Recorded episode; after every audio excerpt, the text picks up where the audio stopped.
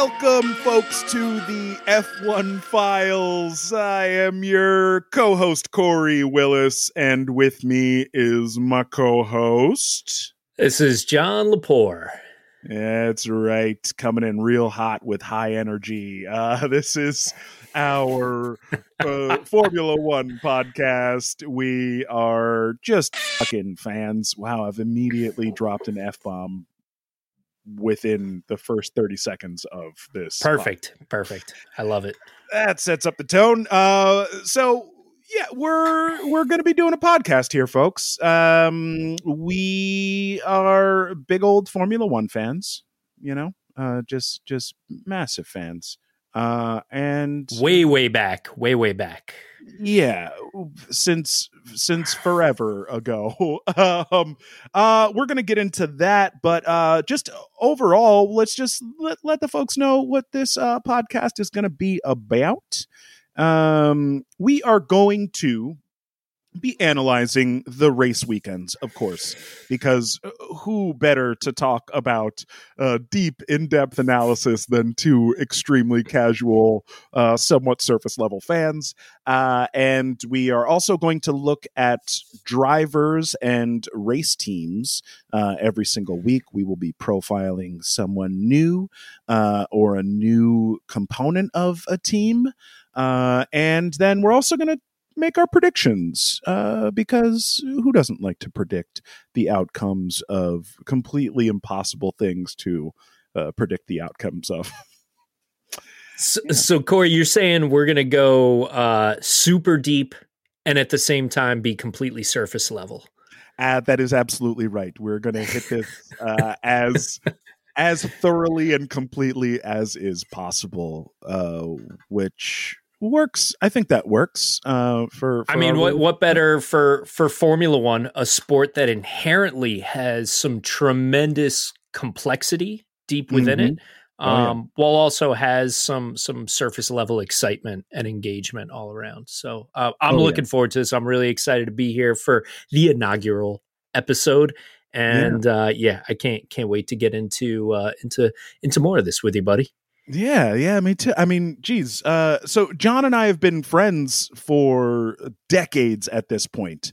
Uh, we, uh, which feels horrible to say, but also is just the truth. It's just the truth of the matter. Um, we met in elementary school. Uh, we we met during the Senna Prost era. that would is, be uh, in in the Formula One timeline. 1989, yeah. I believe. Yeah, yeah, uh, yeah. So, so we're Way we're we're talking basically uh, lifelong friends here. Uh, yeah, geeking out on on F1. We've been to a number of different races together. Had some uh, amazing times. Uh, you know, sharing in in our passion for the sport. And yeah, we'll we'll get into some of that with with all of y'all and and and cover as many of the relevant pieces that we can.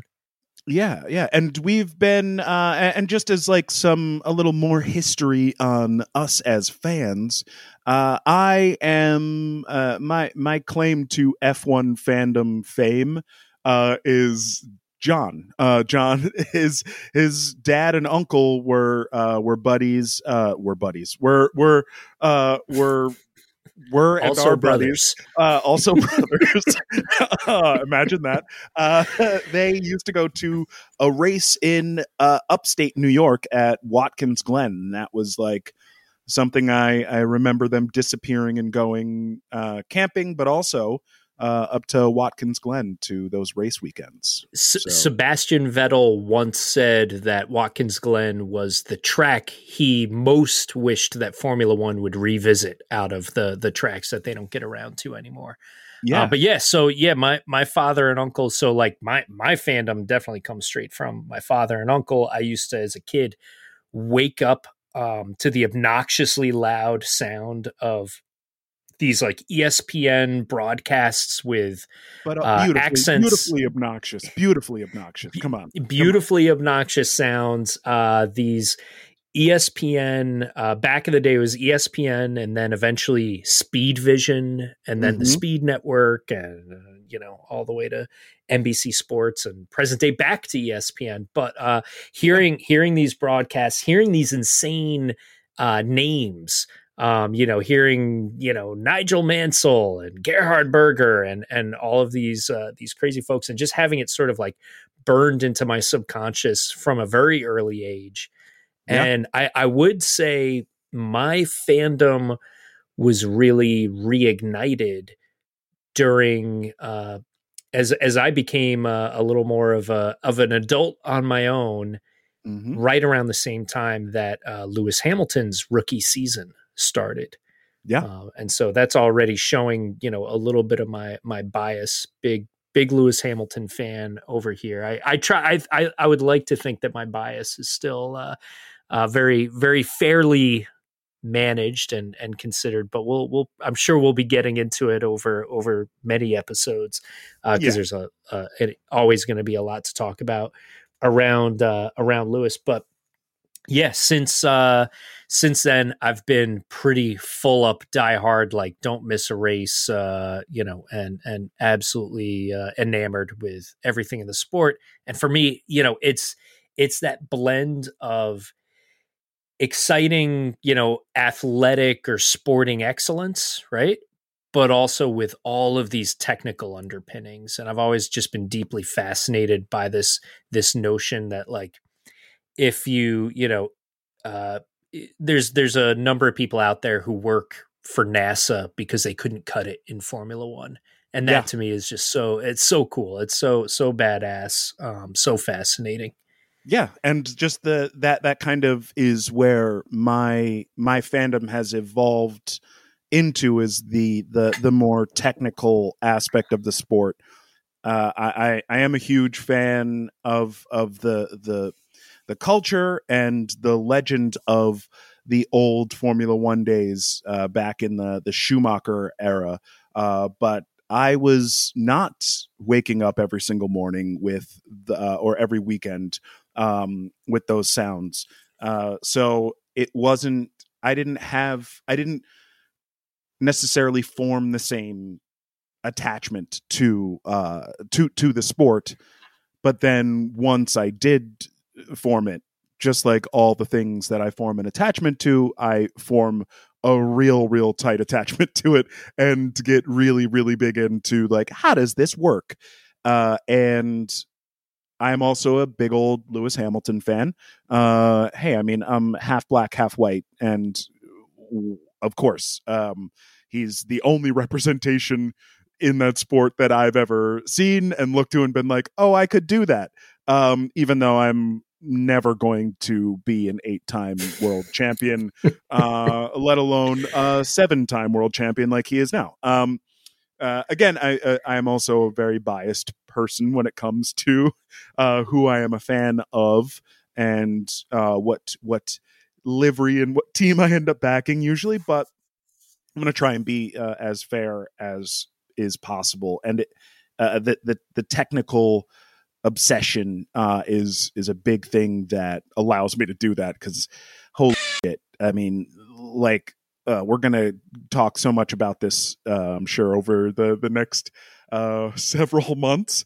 But um, like even seeing McLaren come in last year with like a brand new uh, diffuser, like a dropped diffuser, uh, was just this like, oh my god, I'm so obsessed with like the new tech on this. Uh, and I may have even reached out to you when that like dropped, uh, uh, because it, it just blew my mind. Um, uh, I was like, oh, um, uh, McLaren's back. Are they? Uh, is this it? um, uh, which is like, no, they clearly were not. But uh, yeah, that's that's where my my fandom kind of rests. Uh, but we ha- like that's what kind I, of. I think it's worth noting, like like when we're when we're talking about fandom, um, I think the thing that's most core for both of us is yeah, we're we're Lewis Hamilton fans, or we might like to see the McLaren team return to its former dignity or or whatnot. But most most of all, uh, not to say that they're completely indignified in the last several years, but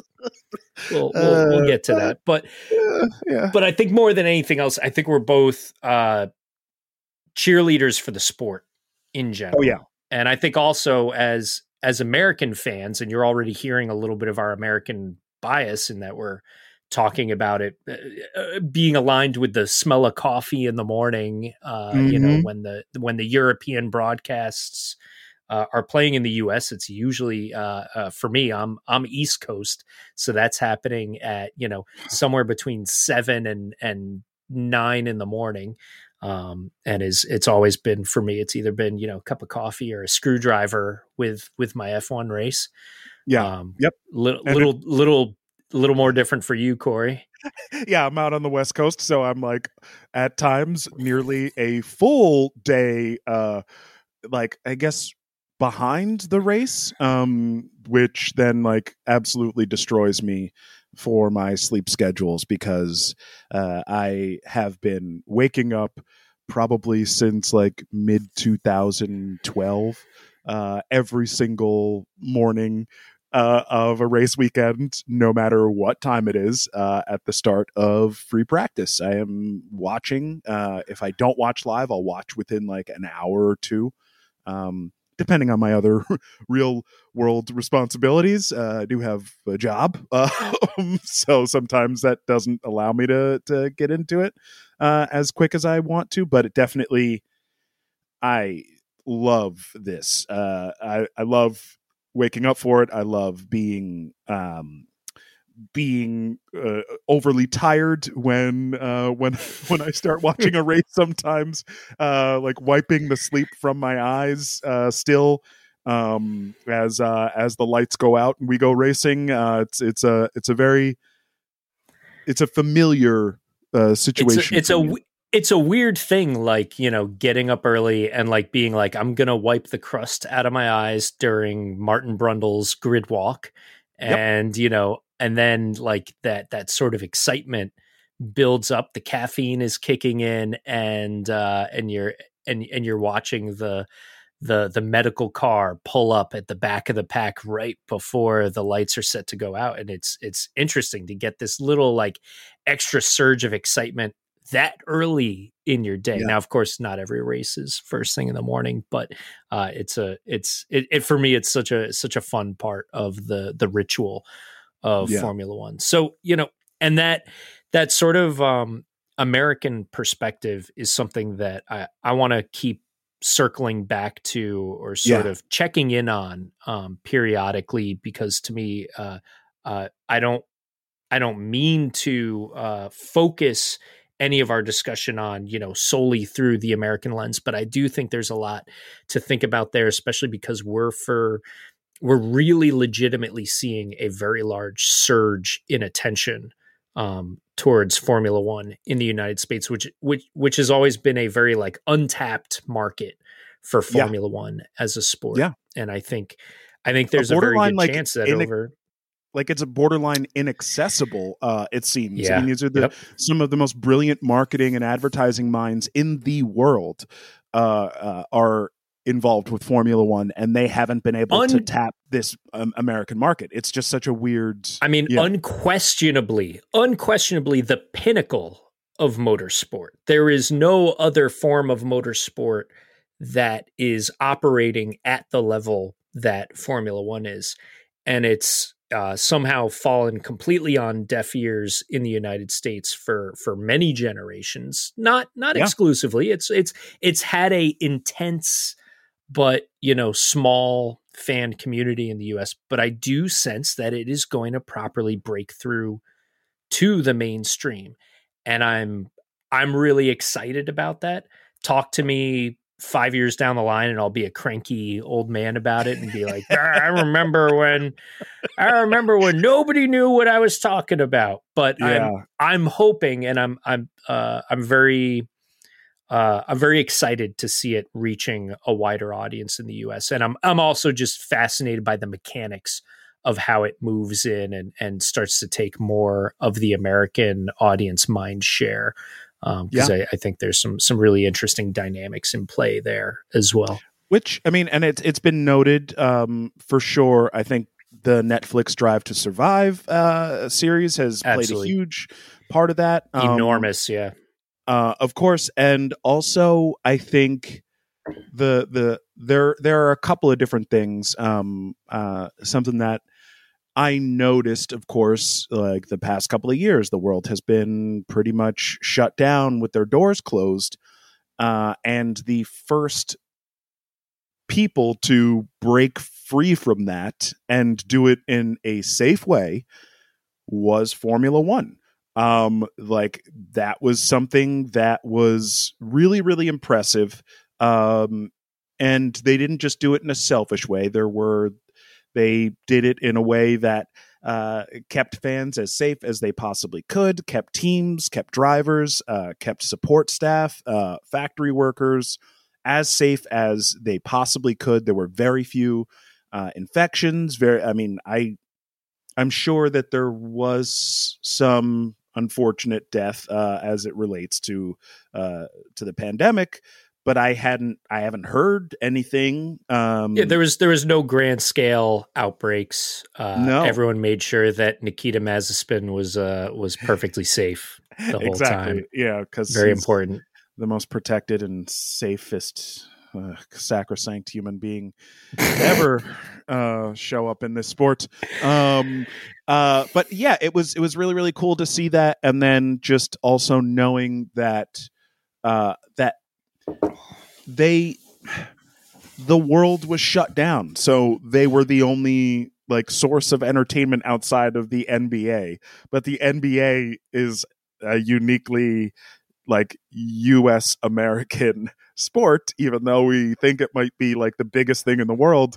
It isn't um, uh, for the world. So having like an international sport actually being able to safely uh, uh, operate was just wildly impressive, and I think that that I mean, quite quite frankly, just the operation of the sport, and this is maybe something that we can touch on in a later episode, but just the the pure complexity of the logistics yeah, of this insanely complicated billion dollar circus that piles into trucks or planes and moves to entirely different locations Mhm. uh, on a it, it's almost like having a miniature olympics that are happening in every different major city around the globe and all of these folks packing up unpacking setting up shop setting up it's such a complex and sophisticated operation from the teams and their headquarters and their offices and their uh, elaborate setups that they have to even just the the management of the sport and the broadcasting and all of that uh, it's a wildly complex beast uh, something Yeah. very very fascinating in and of itself and then you know on top of that this incredible feat of competition and engineering that unfolds in these in these wild locations i guess you could say i'm just continuing to gush about my appreciation for Yeah. uh, for this Yeah. sport so so uh corey there's a few things that you wanted to touch on uh today where where Yeah. where would you like to start So uh, I, I wanted to to just talk about some of these uh, these moves that happen in the off season uh, of Formula One. There were uh, a couple of uh, personnel changes that took place, but then also there have been some uh, actual rule changes and regulations that, if you're a new fan, you will not understand the significance of this and you probably have heard a whole bunch of terms and phrases and uh and you're like well i don't know what the hell that stuff is uh so i just wanted to kind of like talk about that stuff um not to say that like i'm the smartest person ever uh but if i had questions about this stuff and i'm a bit of uh, uh a, a bit of an obsessive nerd and like obsessed with the technical aspect of the sport and I had questions, then I can only imagine that the casual fan, like the super casual fan who may have watched one or two seasons of Drive to Survive and one or two races at the end of this past season, they're like, I don't know what any of this stuff is. So I just wanted to kind of talk about that a little bit. Um, uh, but first of all, I, I wanted to to talk about uh, Otmar Szafnauer's uh, uh, his departure from Aston Martin um, was a was a pretty Fir- big. first off congra- congratulations on excellent pronunciation of that uh, uh, I was sweating bullets over here. Uh, Yeah, on, on that one. That one gets me every time. We've got there are so many names that we are going to attempt and butcher and stumble through because we're just a couple of dudes from upstate New York who uh didn't like we didn't go study abroad. We uh went we like pretty much stayed uh, on the east coast. Um and yeah we've got some culture but i wouldn't say we're the most cultured human beings on the planet uh, so yeah, we're gonna we're gonna we're gonna mess up some names. Um, uh, but yeah, it was it was really interesting to to see his departure because he was such an important figure visibly uh, at Aston Martin, and I, I just wanted to to to say that before he before these past couple of years. He, Aston Martin's kind of been in like a, a terrifying like death spiral um uh for for quite Mhm. some time. So uh he was brought in to kind of save that team and just kind of like make sure that they didn't hemorrhage any more personnel. Um because for a while there were people who literally weren't getting paid uh when it was back when it was Force India there were literal the team was placed in administration which means basically they were like put on notice that hey if you don't stop paying your people and paying your bills and contributing you're not going to be allowed to race. Um so i think that otmar's I mean, the the te- the team had a pretty dodgy few years leading up to that, even with prior management being incredibly, oh, yeah. um, you know, no- notorious figures, uh, some potentially shady stuff going on, a lot of questions about where you know where the money is going and and how this Yeah. team is operating and holding it together which in and of itself in formula 1 an enormous challenge just being able to stay financially afloat i mean that's yeah that's really you know the there there's gasoline in the engines but everything runs on money in formula Everything. 1 nothing no, nothing gets done uh, without enormous amounts of of capital and yeah i mean amazing to see uh Otmar Cough, come cough. in uh, nikita mazepin cough yes cough. yeah yeah uh, amongst um, amongst others even you know um yes yeah yeah. absolutely amazing to see Otmar come in and bring a sense of stability um Yeah. and and start you know getting getting the team moving in a direction where I think there's been some tremendous optimism around the team. So Corey, what's the like what is the buzz? Is this is this a Otmar is moving on to greener pastures? Is this um is you know Lawrence Stroll kicking him to the curb? What's what's going on here? Well, Stroll, it seems like Stroll is kind of he's the most alpha of alpha males within the paddock, I think, at this point. He's the strong Amongst amongst all the team owners, yeah. Yeah, he's just like this strong, silent type. Um, but apparently everyone walks on eggshells around him.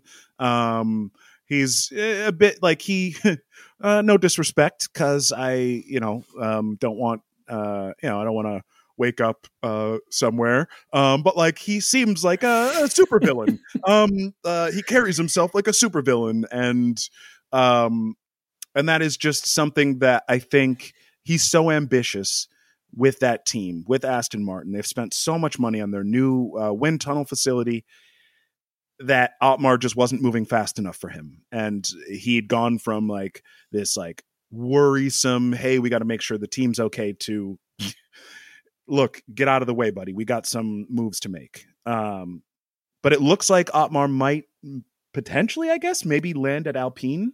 There's a, a chance there. Um, just because there's been some some shakeups with Alpine's management as well. They're not uh, they're non-functioning. Uh, uh, I feel like uh, Fernando Fernando Alonso is like running that team uh, more than anybody else. Uh, Mhm. So there's Yep. they, especially with Prost leaving as a consultant. Um, Alonso's a great racer. He's a great you know gearhead. He's got an engineer's brain and will squeeze everything he can out of that car. But I don't think he needs to be running that team, and that is kind of what it feels like right now. Um, so I think Otmar getting in there and kind of saving, not saving, but um, preserving uh, uh, Al- Alpine's management and their ability to manage that team, I think Otmar is exactly who needs to be in there. Uh, if if I'm honest, so. Um, but yeah, yeah, that's uh, that's that's uh, that seems like a pretty big deal to me. Um, that was that was the biggest move uh, that I saw, and then Mhm. Krack uh, is coming in to replace him, uh, I believe. Um, I think that was that was the news. Um, who worked with Vettel before, back when they were, I think, at Toro Rosso. I think they were. Okay. Okay. Yeah. Um, but he's worked with Vettel before, so there's like some like solid promise there. Um, you know, uh, hopefully, It's fascinating. There's only so many places to pull these figures from. You know, it's mm-hmm. such a there's so much expertise that's required at this level that I I sense that nobody's just saying like, "Oh, let's just look to, you know, another area in elevated motorsport and pull someone in." It's really there's so much about the dynamics of Formula 1 that require that. It's sort of a shame. I'd love to see the Formula 1 equivalent of like Ted Lasso uh, you Yeah. know, bumbling in and, Well, and saying honestly- like, "Oh, my bobsled team was very successful, so I think you know, I mean, we just need things that go fast." to be fair, that is what Zak Brown feels like at McLaren. But like, Yeah, I mean, Zak Brown is like a, a I mean, he's a he's a dyed in the wool racer. So like, he's it's not that Yeah. he wasn't involved, but he's just very much from American racing and has an American feel to him. Um, Mhm. but I think that's what McLaren needs is that. Like, yeah. What's kind- what's up with these American guys in Formula One management with Otmar? Who you know, despite if you don't know anything about Otmar, he is he is a slice of apple pie American yeah, uh, Yeah. in the mix. Um, like his uh, name betrays who he he looks like he would be at if you walked into uh, an Applebee's. This man looks like he would be It would be Um, sitting with Zak Brown demolishing uh, Yeah, some yeah. waffle fries. Yeah, yeah yeah for uh, for sure. exactly yeah yeah probably like um uh, uh doted on by several uh servers um that but that is the feel that those two men have uh but they're they're very much in they're in formula one and they've been like crushing it for the past few years which again i Yeah. think is part of that well liberty capital is now running formula one which is an american company and i think that that whole thing is like we need to appeal to Americans even more and lib- so Liberty Capital owns the commercial rights to Formula 1 so that's all the advertising all the marketing all the dollars uh they're in charge of that so they're pushing I think to have more Americans in Formula 1 cuz it will appeal to us right like it's delightful watching Zak Brown and Daniel Ricciardo uh, be uh, a couple of Yeah. uh, uh, uh, Texas boys, right? Like, even Mhm. though you know Danny is not a Texas boy, he's like a he's like an Australian Texas boy, but like he's not a Texas boy. Um, It's, close enough. Close enough. It's it's rowdy. Ra- he's got the rowdiness uh, Oh, yeah. down. Oh, yeah. Um, Oh. and and I think that's you know eh, that's what makes him as beloved as he is. yeah, yeah, but uh, yeah. So that that those those are some of the off season moves. Um, uh, uh, it's mostly around Otmar. Um, that once he triggered that, there's just a lot of weirdness that's happening at like management levels there. But um, otherwise, uh, um, excited to see uh, Zhou in there uh, as this new driver with Alfa Romeo. Um, uh, he's, I mean, he's the first Chinese driver in, is it in history? Maybe or I don't I don't know that it's history, and I know we've had you know we've had a Formula One race in uh, Shanghai at least fifteen years consecutive or or whatnot. Um, Yeah. But until- yeah, yeah. exciting to see you know exciting to see a fresh face in the mix. I'm I'm definitely uh, looking forward to seeing how how he throws down.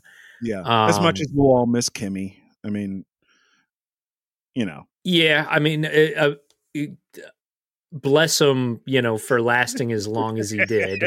And I Yeah, think true to, you know, true to what you would expect from Kimi's personality, he's just, you know, he, he's doesn't give a damn in the world what anybody else no. thinks of what he's doing out there. He's just doing it until until he decides it's slightly less fun than it was the year before, and then he's and then he's out. He'll uh, he'll have a nice season watching uh, while enjoying some ice cream, and like who knows, maybe he pops back up at some point in the future. Also excited that you know we still have Alonso, who I think is our most senior driver. Yeah, uh, yeah. at the moment um, yep. sticking around. And I heard him say uh, he's he's not you know he's by no means looking at it as like this could be my last year he's thinking like no. yeah as long if they got a seat for me i got at least three or four more years left in yeah. me uh, yeah. which i think is is outstanding yeah i'm i'm i'm excited especially given that especially given that the sport has become increasingly biased towards more youthful drivers and we're continually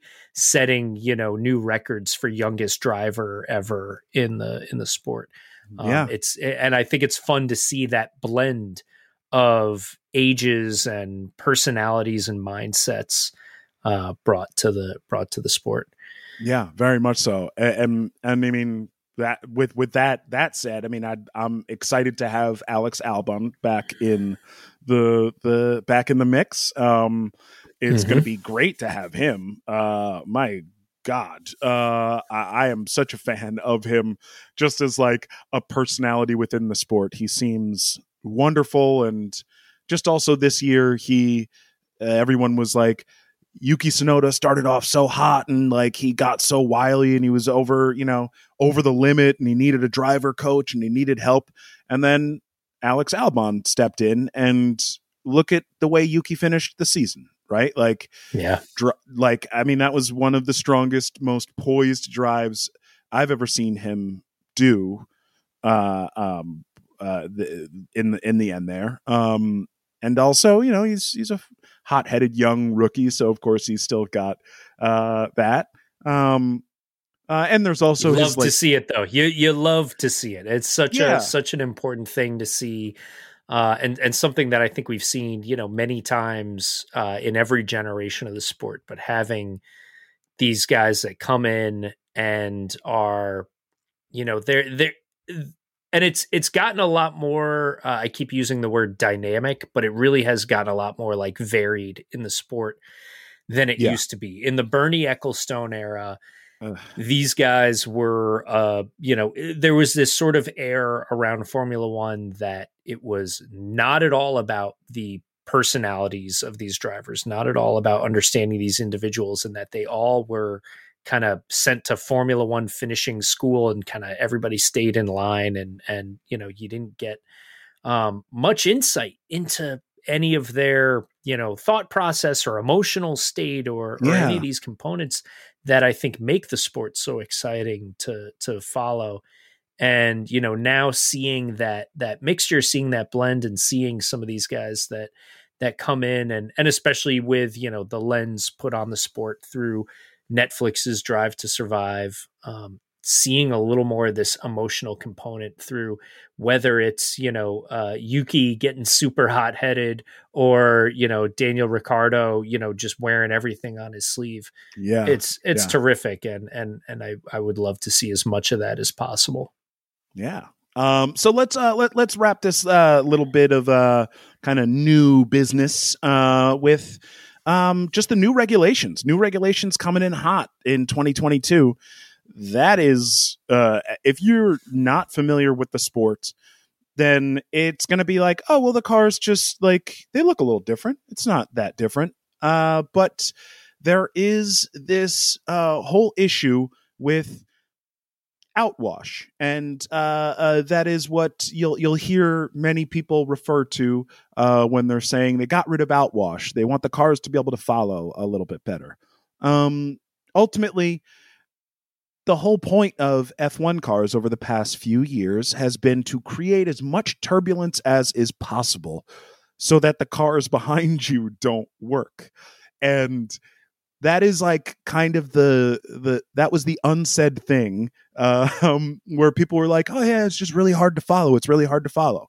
It was specifically designed so that that was the result. So it I think it's great that these new regulations are coming in because that is kind of some you know some shittery that I would like to see uh, limited as much as possible. Um, and uh, they're doing that with these things called Venturi tunnels, uh, utilizing the ground effect, uh, which is pretty simple. Um, uh, but it's a, it's kind of a, a, a tricky concept um, to understand because it's like the way uh, f- physics goes. It's like the same thing that makes a plane fly is what keeps a car stuck to the ground. The same forces that push a plane up into the air uh, are pushing a car down into the ground. Uh, and the way that the Venturi tunnels work, uh, basically, are just like uh, they've taken uh, the wing of an airplane and turned it upside down uh, and made that the floor of the car.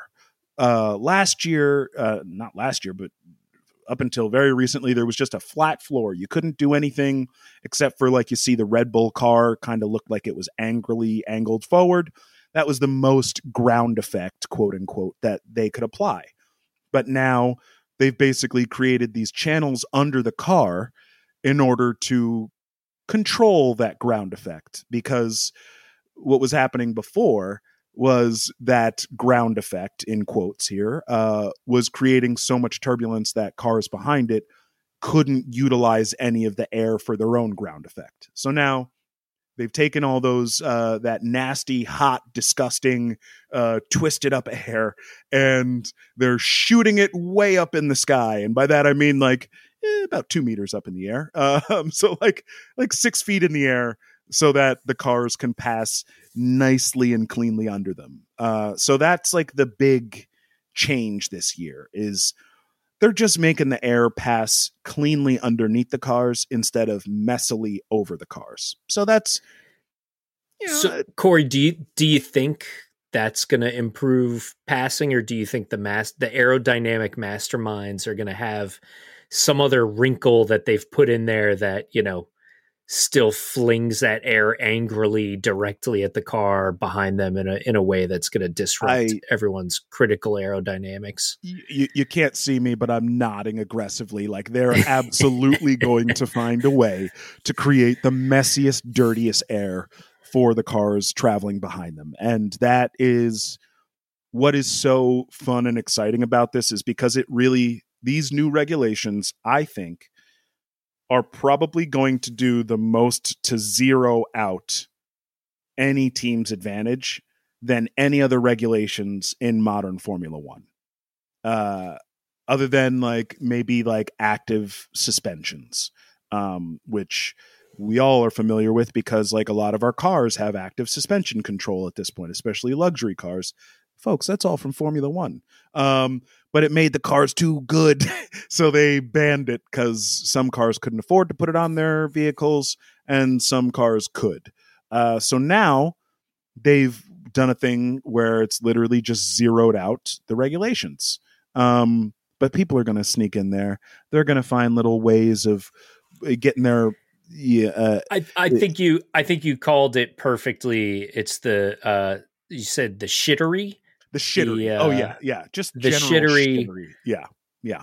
Uh, there's uh there's times where this aspect of Formula One almost frustrates me because it becomes yeah. so complex that these things that are being done to try to encourage greater competition or basically better entertainment yeah are you know uh, undermined but at the same time you, you gotta love some some top flight shittery happening from the best uh best They're minds out there and i good. think you know there's we we should circle back at some point to just you know some highlights of favorite bits of of shittery over the last few years whether uh, brilliant engineering or just you know some of the mind games that are played uh, between between teams but there's some some amazing stuff happening out there. Yeah. Yeah. Stuff that you wouldn't normally see but they're like you know as the two of us have gotten too deep into our nerddom here.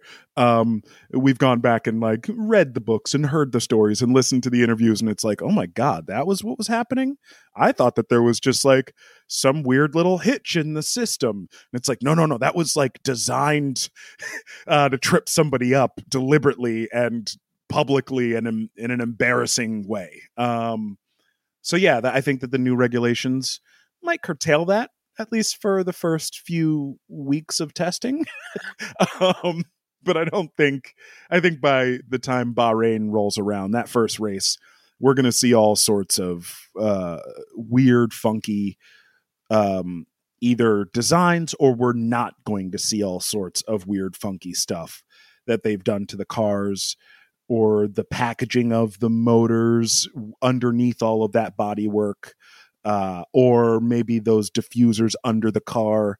There may be some like tricky little vanes, or I mean, they may design the carbon fiber to deform, which is what they've done in the past as well. Mm-hmm. It's impressive. Yeah, yeah.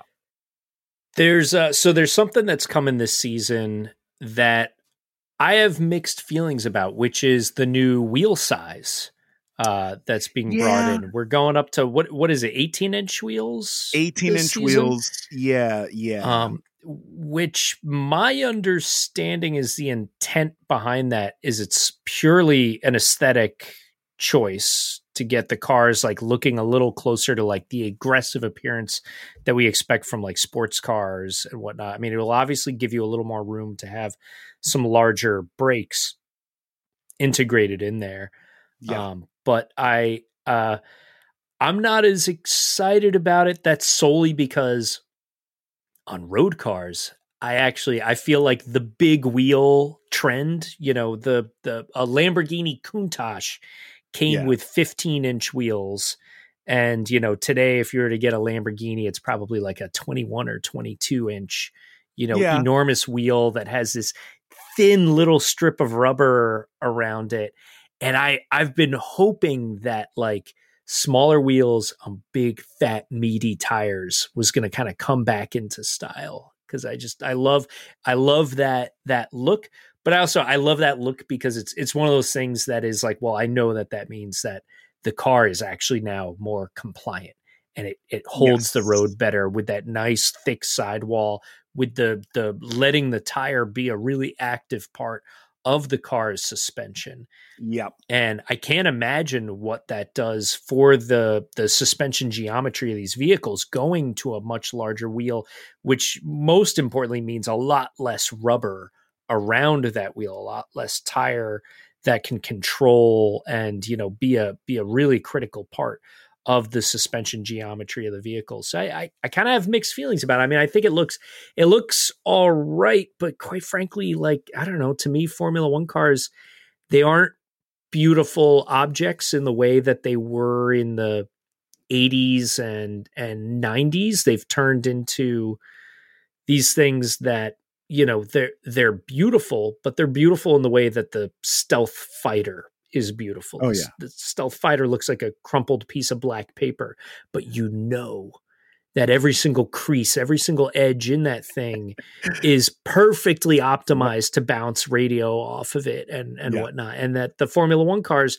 they look like these insane, you know, cyber mech insects, and it's because it's all controlling the way the air moves around and through these vehicles. And and to me there's a there's an integrity to that. There's not a single team on the grid that would ever say our mission is to have the most beautiful car on the grid this season. Every every team would say if we get 20% uglier for a tenth of a second a lap uh, no question we're going to be the ugliest car out there if it gets us gets us around any faster. I, I got to push back a tiny bit on that last point which is ferrari I think that Ferrari will uh, they not that they would sacrifice um, uh, beauty for design, but oh boy, would you hear about it? You would hear so mm-hmm. I mean, the we we'll talk about uh, back. Uh, we'll we'll get into more stuff in like more technical episodes, but the steeped nose design, the way like people lost their minds when the Ferrari changed, even the slight, like the slightest bit of difference in the shape of the nose of the Ferrari, and folks, people lost their minds. They really did. They truly like really really lost it um uh specifically the what, which are the the formula what, 1 what year ferrari what year was it when the cars all had dick noses yeah that's it that's it it was the i yeah, think 2016 yeah. i think was that Oof. either 2015 i think was when they changed the nose cone so it might have been 2015 or 2016. Yeah, you're. I saw your face crumble like like you were grimacing as soon as I referenced this. So yeah, uh, that's the. I think that's the only team though that would potentially sacrifice some of its uh, uh, some of its form um, or some of its function for form because like oh boy um, uh, I, I get it, I get it, but I I think it is you, you also touched on it with the the the compliancy of the car. They the suspension the rules around suspension and the design of suspensions got so like nebulous that it got weird. I mean, that was one of the reasons why Mercedes was able to do their dual axis steering was because there was not enough uh, actual uh, focus on um, yeah uh, not enough focus on the actual uh, uh, specifications. So it was like i mean i don't mind the the the change. I don't mind the change. Uh, i think it'll again kind of zero things out um, especially for some of the smaller teams uh, that that need to uh, need to get on to the same level playing field or at least as mm-hmm. best they can. Um, but yeah. Um, so so those are some of the things that we're going to be talking about folks uh in this upcoming season. Um uh but i also uh let's just uh, real briefly because like it's it's fresh on all of uh i mean the day that we're recording this is sunday february 6th uh, Sir Lewis Hamilton has made his triumphant return to social media after two months of not being all over social media. Folks, what are we going to do? Uh, uh, it was so fun to watch the world lose their shit this morning. Um, uh, or not this morning, I guess, uh, yesterday. Um, oh, so great. It was so great. It's it's uh you know I I'm I'm actually genuinely excited to see him resurfacing after a few months of silence, which I think in today's you know day and and times it was, it's a pretty big deal that he oh yeah disappeared after after the I mean quite frankly I still haven't finished emotionally processing no, the no. the end of the 2021 season um some uh, you know fascinating stuff happening there, and you know seeing him disappear. There's a degree to which I think uh, I wouldn't call it a, a cry for help, but I think it's you know it, it was a very intentional. It was an intentional statement for sure. Uh, a- absolutely, and, absolutely. And at the same time, you know, and and like it's a you know i think there's there's times where you could look at look at this sort of stuff and especially with some of these f1 drivers some of them the most privileged athletes on earth and yep. and whatnot you know these guys can get a little uh, a little whiny or a little prissy or or whatnot um, when it comes down to it and i think there's some extent to which you know it was hamilton uh, having a a little bit of a, a pity party for himself, for sure. But I can't I can't fault him. I mean, uh, what a what a heartbreaking end to the previous season. I won't I won't get all into it because it'll spiral out of control. But like, you know, such a such a hurtful and challenging closure to the season. And yeah, if if it was, you know, if it was good, uh, if it was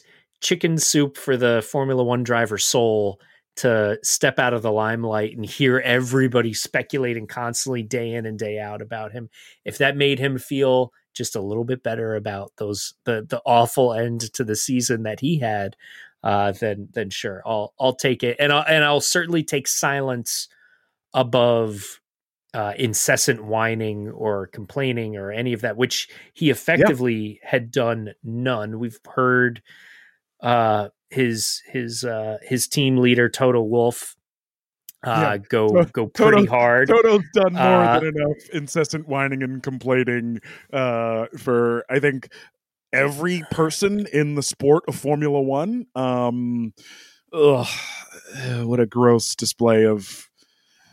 Ugh. Um, I mean, yeah, Toto, you're fine. Also, don't send your goons for me and if you ever want to hire me i'm looking for a job. I don't know. Um uh, or just an amg if you want to just give me an amg i'll take one. Um uh i'll stop talking shit that's not true. I'll continue to talk shit even if you gave me like the medical it's car. too much fun to talk i mean i love toto. I think he's he is awesome. His story his personal story is amazing it's incredible. but it is so much it is so much fun to talk shit about this guy. It is so much fun to watch him explode uh you know in the in the pit garage and and whatnot. And uh it's so it's, wonderful. uh, yeah and um, i guess you know i'm not i'm not even remotely surprised that he was you know treating it as though uh it was going to be a giant you know legal battle to fight through this when everyone knows yeah. it's it's not going to go anywhere. Um, and you know, uh, uh, you know, maybe maybe some, this is something that you want to light me up for later down the line. But I'll I'll just I'll just really quickly lob this out there into into the ether. Uh, there is very much a part of me that if I was in Masi's seat and I was watching this insane season come to a close that's been the most thrilling and exciting gladiator battle that we have seen in decades yeah. in this sport. Certainly in my lifetime. This, yeah, yeah, yeah. This was the season of a lifetime for sure. Uh, we've never seen this level of back and forth competition uh, good racing. Not as much of these guys gloves off going at each other, but we got a few moments over the course of the season, which is but what we needed. Final, love to see it. Yeah, can't get enough of it. What are I, you? I can't. I can't get enough of it. And in that final race, we saw a bit of it and it was great and it was amazing and it was mesmerizing. I mean, it was climactic action happening in the final race of the season. Yeah. And to have, if I had my finger on the button and it was my job to choose finish this race behind the safety car or find some way, any way to get another 90 seconds of excitement out of this season. I would have a tough time walking away from the roulette table. I would, I would, I would be there and I would be saying, let's, that's what's what what what's everybody want to see? They want to see these this gladiators brawl. They don't want to see them get rained down. This is driving me crazy, John, that you feel this way. Um, all right, um, uh, we're folks, we're gonna get into this a whole lot over the course of this whole shit over the course of this season. We are going to talk a lot about that, and then we'll talk a lot about other stuff too. But I mean, uh, just I'm just gonna say this: if you want to finish the race under race conditions and you want to change the rules, red flag the race and then restart with a couple of hot laps. That's it. If you can change the rules uh, uh, to change the safety car rules, then you can change the rules for the red flagging of the race as well. You can go, well, I don't know. Maybe the barrier was damaged when Latifi went. I don't know. We should red flag. I don't know. Who who knows? Safety first. Ever the mm-hmm. whole world's watching. So I uh, no no, no, no, I, I, I agree. That makes that makes a ton of sense. I just imagine that it wasn't there wasn't that much control and and foresight put into it. It was all emotions raging, and I guarantee that Masi yeah. went from the roulette table to the exit of the casino with his hands in his pockets, like twitching like crazy. Like he went back and forth between the table and the yeah. exit like three yeah. times before he was like, "I'm doing it. I'm going to spin one last time. Let's just let's just do it. Let's just let it all ride." What? Come on, nightmare. no one will no one will think less of me. No Every, one will. Everyone. No one will be deeply furious.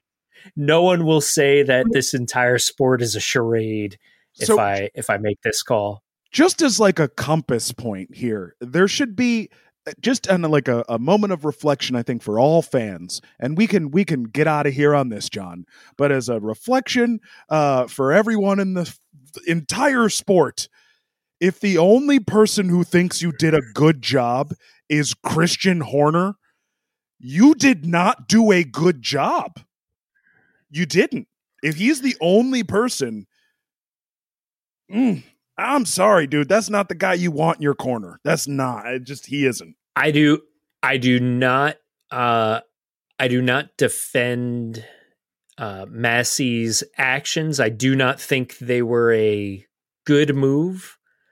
I just uh, I I can sympathize with the impulse to to just ring a few last I mean this season was so good.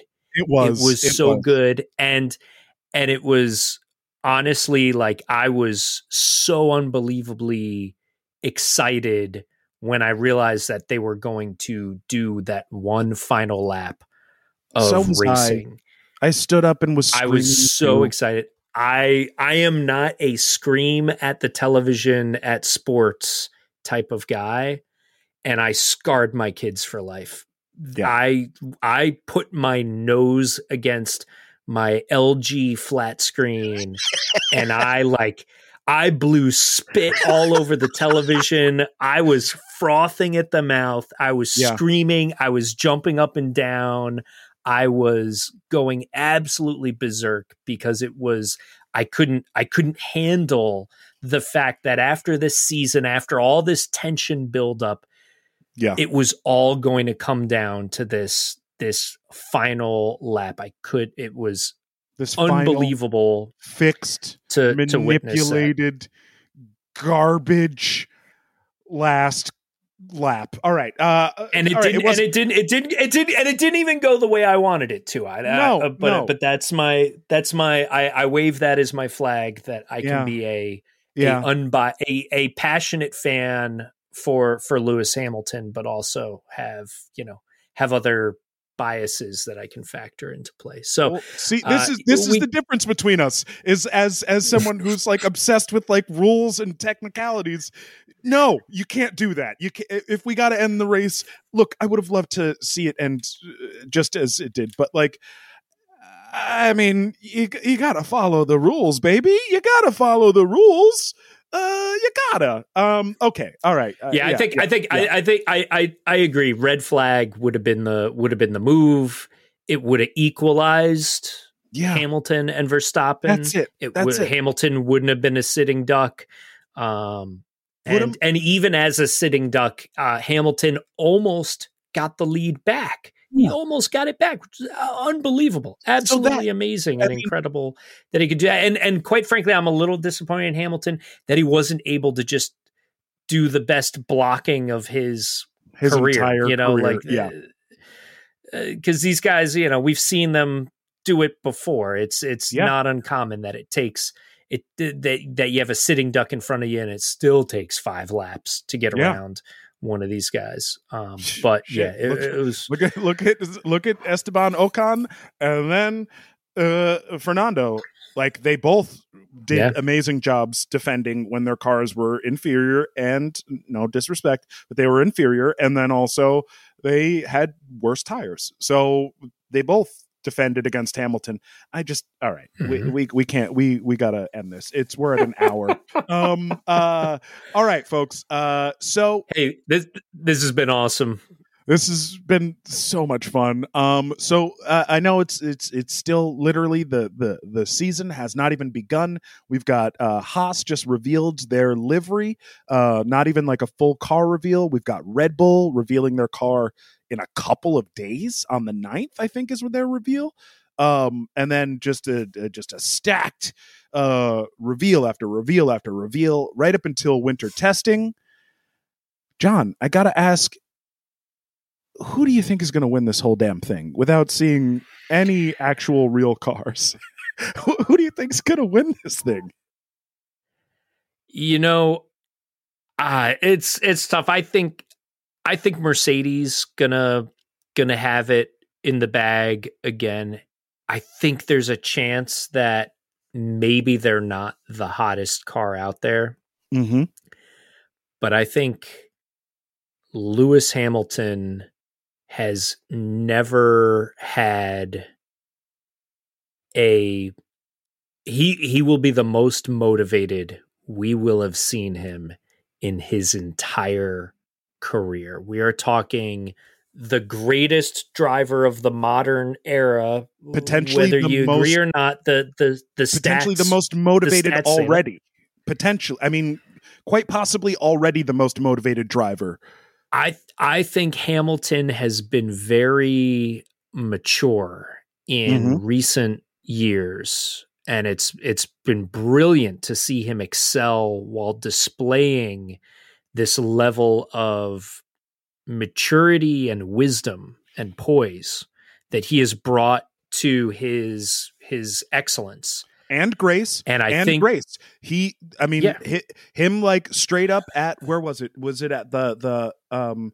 the red bull ring where he was like wow lando's such a great driver man. One of the best. Which is like that dude like almost ruined your race. And you were still like that that man is going to be one of the greats like that is I I think Whew. we're gonna see we're gonna see that demeanor on the surface.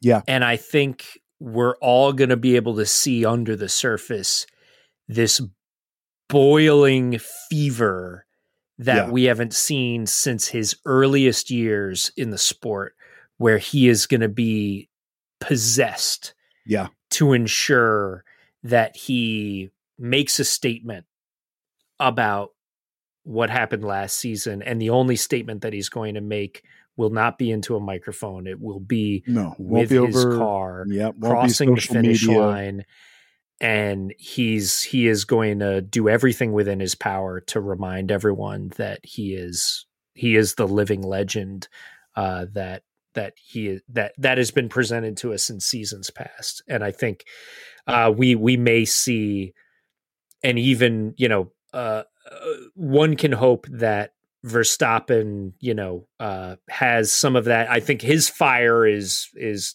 nowhere close to extinguishing no he's a no. much much more fiery driver and personality and i think we'll see them locking horns again but Mhm. i i'm curious to see also is are we going to see mclaren step back into the battle finally and, Yeah. and really start throwing down um are we going to see uh leclerc show up and get tangled into the mix I I genuinely if if Hamilton doesn't win it this year, this is my prediction. If Hamilton doesn't win it this year, I think it's going to be Carlos Sainz.